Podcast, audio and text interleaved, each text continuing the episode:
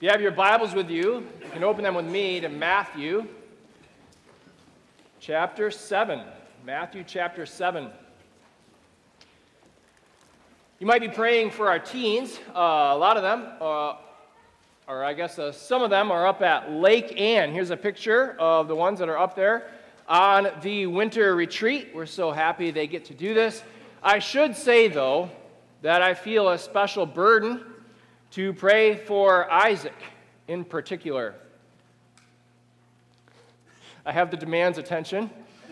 He is with some rowdies. Can you see Isaac there in the picture? I thought that was kind of a funny picture. Sarah said I should share that, so. Here's your homework for this week. I will start with what? Who is on your heart that God would have you start with? Would it be your kids? Because you're like, man, they're getting stuff wrong. Would it be your spouse? Like they're just not quite there. Would it be friends? Would it be coworkers that you're like they're just blinded by stuff? They can't see? Who is on your heart?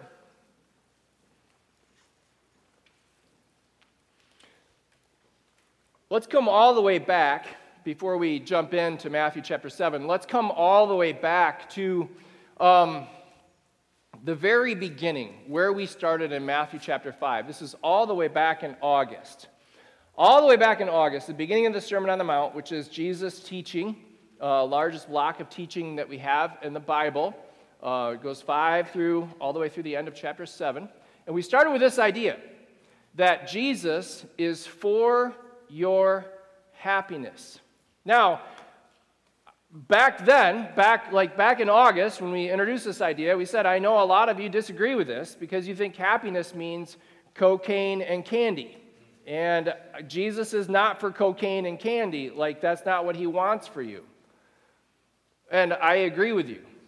But let me ask you this. Like, if you had a kid, would you want them to be happy? And I think what you mean by that is not that they're only ever going to eat cookies, or not that they're never going to have to learn how to go on the potty, or not that they're never going to have to do hard things. I think what you mean by that is I'm for their well-being. And really, because I'm for their well-being, I'm going to ask them to do hard things and learn how to be okay with hard things, because that is the path towards well-being and towards happiness. So this is what I mean by Jesus is for your happiness. He is for your well-being. And really, this has been, to me, the theme of the whole Sermon on the Mount. I mean, what is in here that isn't for your good? Would you be happier if you were more worried? I mean, that's what we talked about last week was don't worry. And like, well, boy, I'm really missing out on happiness because of Jesus' command not to worry. When Jesus says, really, you could go to any part of it. Do not store up treasures on earth where they rot and are corrupted and where they get stolen. Are you missing out on stuff because you're storing up treasures in heaven? Like, all of it is for your well-being and for your happiness, if you kind of look over the whole thing. So, he's for your happiness. Now, what this means is he comes to us like the really big picture of the Sermon on the Mount is in Matthew chapter 4, verse 17, repent for the kingdom of heaven is at hand. Repent means I am living right now like a my will be done life. I am living for me. I'm living the way I want to live, how I want to live. I'm obeying me like I am the center of my world. And repentance is when I repent. I turn around from that. And I say, I'm going to follow Jesus instead. And this is really at the center of the Lord's Prayer. This is like the whole Sermon on the Mount is summed up in repent, for the kingdom of heaven is at hand. So I was living a my will be done life, and we talked about this with prayer. Sometimes what we try to do, if this is Jesus' chair, with prayer is we try to make Jesus do what we want Jesus to do, and we pray my will be done prayers. When Jesus taught us to pray, hallowed be your name, your will be, your kingdom come, your will be done. So it's a repentant lifestyle, because in order to have well-being or to be happy, we need to repent and obey. And so this is why it begins, the process begins with, blessed are the poor in spirit, those who know they need this change. I mean, if you're self-righteous and you think you're right and everyone else is wrong, if you don't think you need Jesus, then you're not going to repent and you're not going to live for his kingdom. And it ends up with, blessed are those who are persecuted for righteousness' sake, for theirs is the kingdom of heaven. Righteousness and the kingdom of God. You see these are the really big themes that are part of repentance. So after this, we said, so if you do this, you will be different as light is from darkness. And Jesus said that your righteousness, your right with Godness, there's that word again, will exceed, it will be bigger than, broader than, deeper than that of the scribes and the Pharisees. You'll be different than anyone else around you, different as salt is from meat. And then he gave 6 examples of being different. And we said, if you are different like this, you'll have different goals. And so you won't be motivated by what other people are thinking. So the whole reason for your religious acts won't be so people can see you being religious. So Jesus, remember, he started with, don't do your acts of mercy before people. They might be seen by them, because if you do that, you'll have no reward from your Father who is in heaven. You'll have different goals, so you're not going to pray so that other people see you praying. You're going to pray to God who is in heaven. You're going to pray in secret, because that's the only way to know. You're not praying to other people. And you're going to fast. When you fast, you're going to do that in secret. So Jesus said you're going to have different goals. You're not going to have the goal of storing up treasures here on earth. You're going to store up treasures in heaven. And you're not going to be motivated by fear. You're going to be motivated by the kingdom of heaven. So Matthew 6:33 says, seek first the kingdom of God and his right with Godness, and all these other things will be added unto you. So you won't have the wrong goals, which would be, I'm trying to impress you, or I'm trying to store up treasures here, or I'm just motivated by fear that I won't have enough. You'll have the right goal, which is righteousness. Now, let's say that you buy into this. Let's say somebody comes and says, you know what, they're right. Jesus really is for my well-being. I'm all in. I'm in. I'm going to start. Where do people usually start? Well, with their kids. Like, you got to change. We're going to change. We're going to start obeying the Bible. And that means you got to change. Maybe they start with their spouse. You got to change. Maybe they start with their friends or their family. You got to change, because we're going to be righteous. Where did Jesus say to start? This is the new series, Next Steps. Now that we've decided we're going to seek first the kingdom of God and his righteousness, let's talk about where to start. Here we are in Matthew chapter 7, verse 1, and let me pray. Dear Heavenly Father, this is your word. We're your people. Do your work in us. Stand in front of me while I'm in front of them. Talk over me while I talk to them. Do this for your glory's sake, for your kingdom, so your will is done. I pray this in Jesus' name. Amen. Here we are, Matthew chapter 7, verse 1.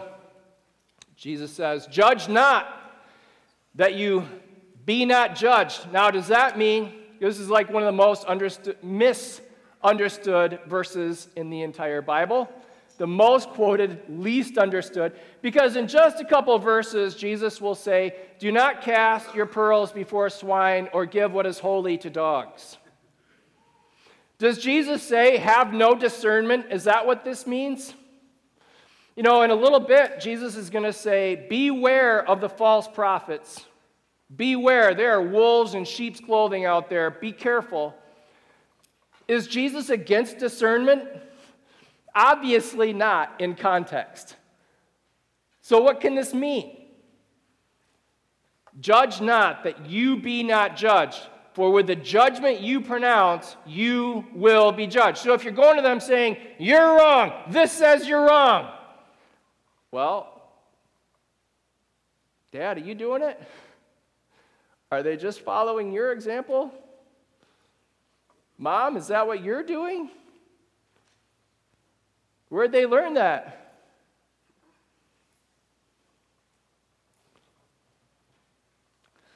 For the judgment you pronounce, you will be judged. And with the measure you use, it will be measured to you. Okay, so if you're like, oh, this says you're too short. This says you're not enough. Way too short. With the measure you use, it will be measured to you. Are you doing it?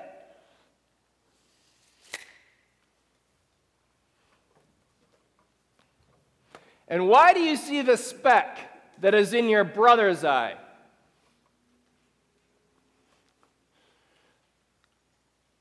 But do not notice the log that is in your eye. Do you remember the last time we saw eyes in the Sermon on the Mount? Well, it was back in Matthew chapter 6 when we talked about laying up treasures here on earth rather than laying up treasures in heaven.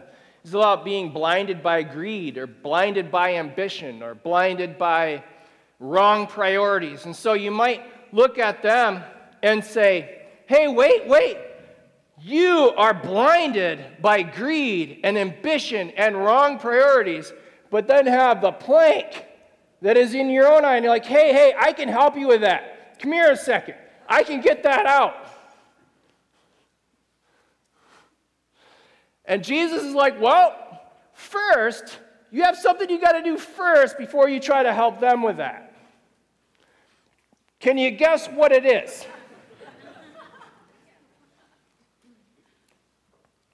Or how can you say to your brother, let me take the speck out of your eye when there is a log in your own eye? You hypocrite, first take the log out of your own eye, and then you will see clearly to take the speck out of your brother's eye. Kind of see where we're going with this. Where does Jesus want us to start? He wants us to start with us. We get all amped up, of like, we got to do the right thing. We really got to do the right thing. And that means y'all are doing it wrong and y'all need to change. I'm going to put y'all on a budget.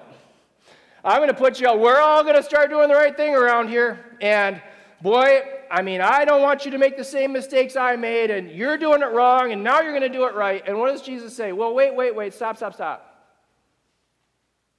Are you obeying this? Before you do your work on them, has it done its work on you? How long did you do it wrong before God got a hold of you and you started to do it right? How long?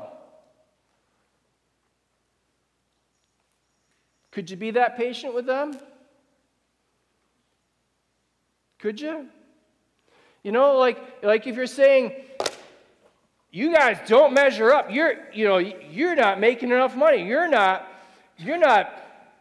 doing stuff right. You're not enough. You're not finishing. You're not actually getting the stuff done that you say you're getting done. You're not keeping the promises that you say you're going to. You're not actually coming through. Come on. You're always falling short. Well, do you follow through? Do you do everything you say you're going to do?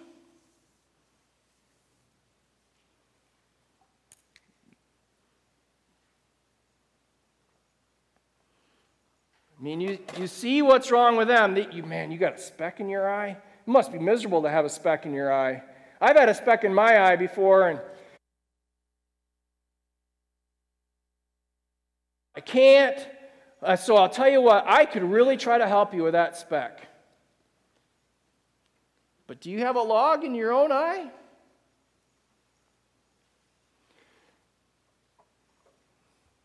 Jesus is saying, please Start with you.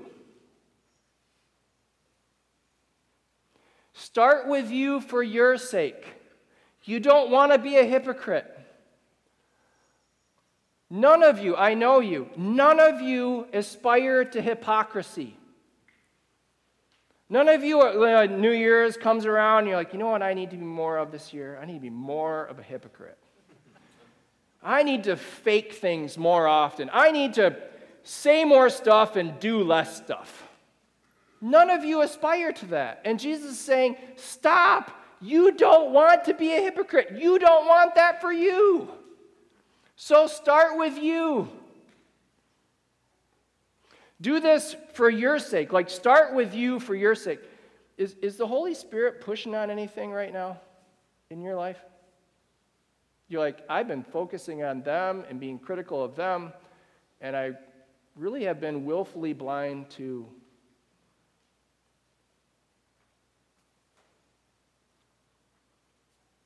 like, do this for your sake. Do this for their sake. Like, you will actually be able to help them if you work on you. Otherwise, you're just going to be a judgy jerk. Do we need more judgy jerks in the world?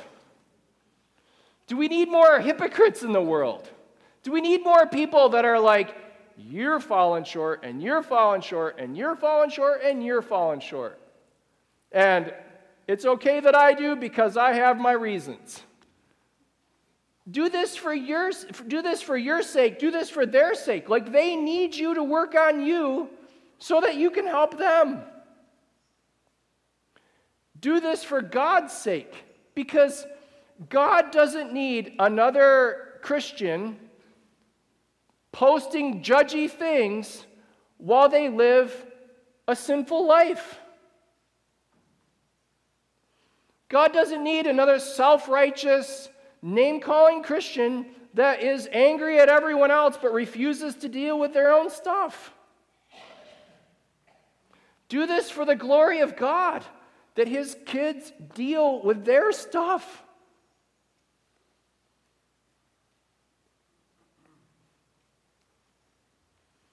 So do this for your sake. Do this for their sake. Do this for God's sake. So start with you.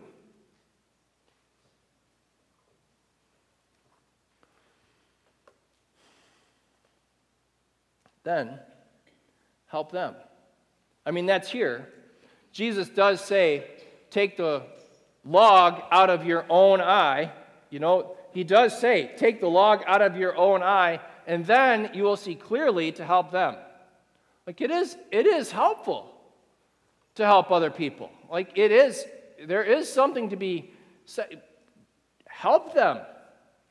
But help them once you've worked on you. So, I mean, I think you would say, like, when you're struggling with a particular sin, and we talked about worry last week, we've talked about different sins as we've gone through the Sermon on the Mount, it really helps if you can go to someone and say, I'm struggling with this, and you know that they have been through it. And they are to the other side of it, and they can talk to you about it and say, well, this is how God has helped me through it. That would be a real blessing. So if you get through it, get to the other side of it, then you really can help other people get to the other side of it. But you got to get to the other side of it by God's grace.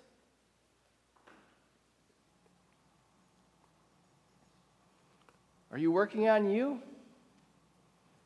so you can get to the other side of it? So you can help them get to the other side of it?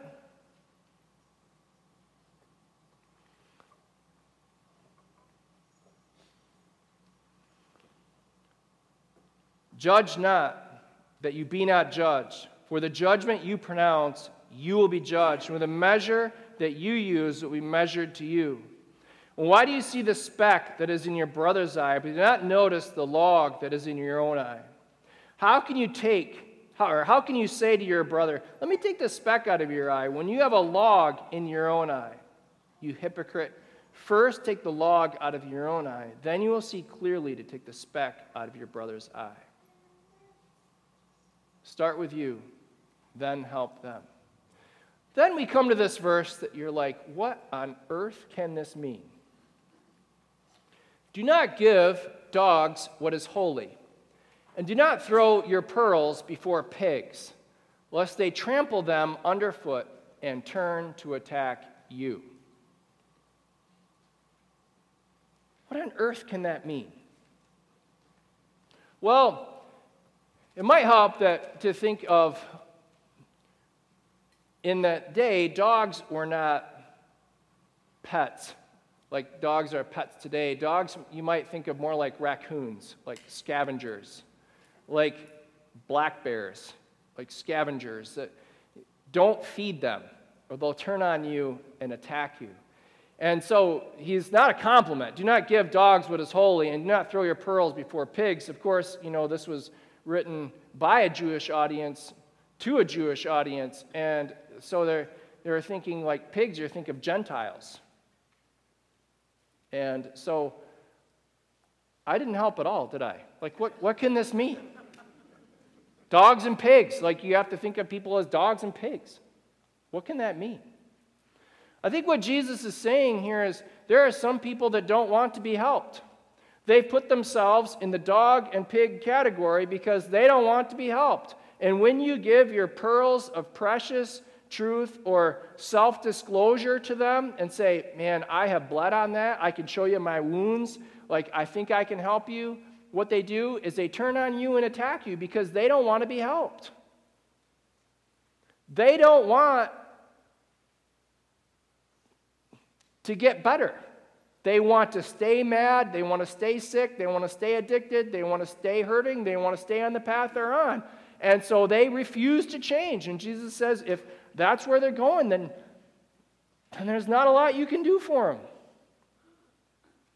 Let me show you this in Matthew chapter 10. If you'd like to turn there, you can. Otherwise, I'll just read it to you.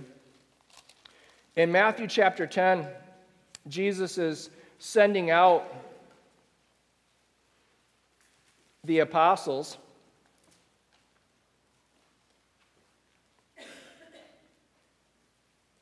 And in verse 14, he says to them, if anyone will not receive you or listen to your words, shake the dust off your feet when you leave that house or the town. Truly I say to you, it will be more bearable on the day of judgment for the land of Sodom and Gomorrah than for that town. So he's like, you go in there, you preach, they're like, we hate you, shut up, go away. And so on your way out, you're like, and you leave. Because you're like, well, I guess that's on you. The Apostle Paul did something similar. When people refused to hear him and refused to hear him and refused to hear him and they're persecuting him, he shakes out his robes and says, well, now your blood is on your own head. Like, it's not on mine anymore. I am innocent because I tried to share and you would not listen. So I think in the context here, Jesus is saying, start with you. Then help them with discernment, because not everybody wants to be helped. Not everybody is going to hear it, and not everyone will even give you the time of day. And if they won't, they won't. That's up to them. But don't let that stop you from working on you. Don't let that stop you from fixing you. Don't let that stop you from bringing your stuff to Jesus.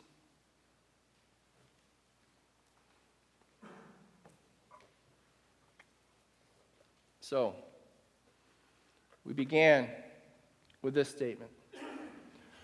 I will start with, and have you figured out how to finish that statement? I will start with me. I will start with me. Question.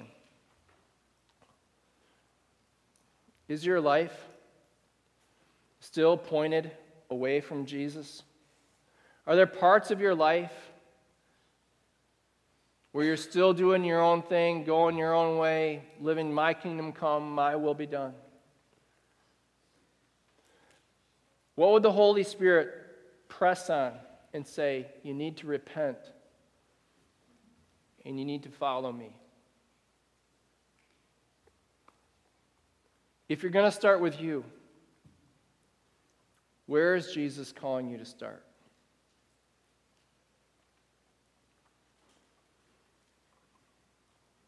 Dear Heavenly Father, Lord, I pray that you would give us the courage and the honesty to start with ourselves. Lord, I pray that you would pull us towards yourself and help us change what needs to be changed. Help us do this for our sake, for their sake, and for your sake. I pray these things in Jesus' name. Amen.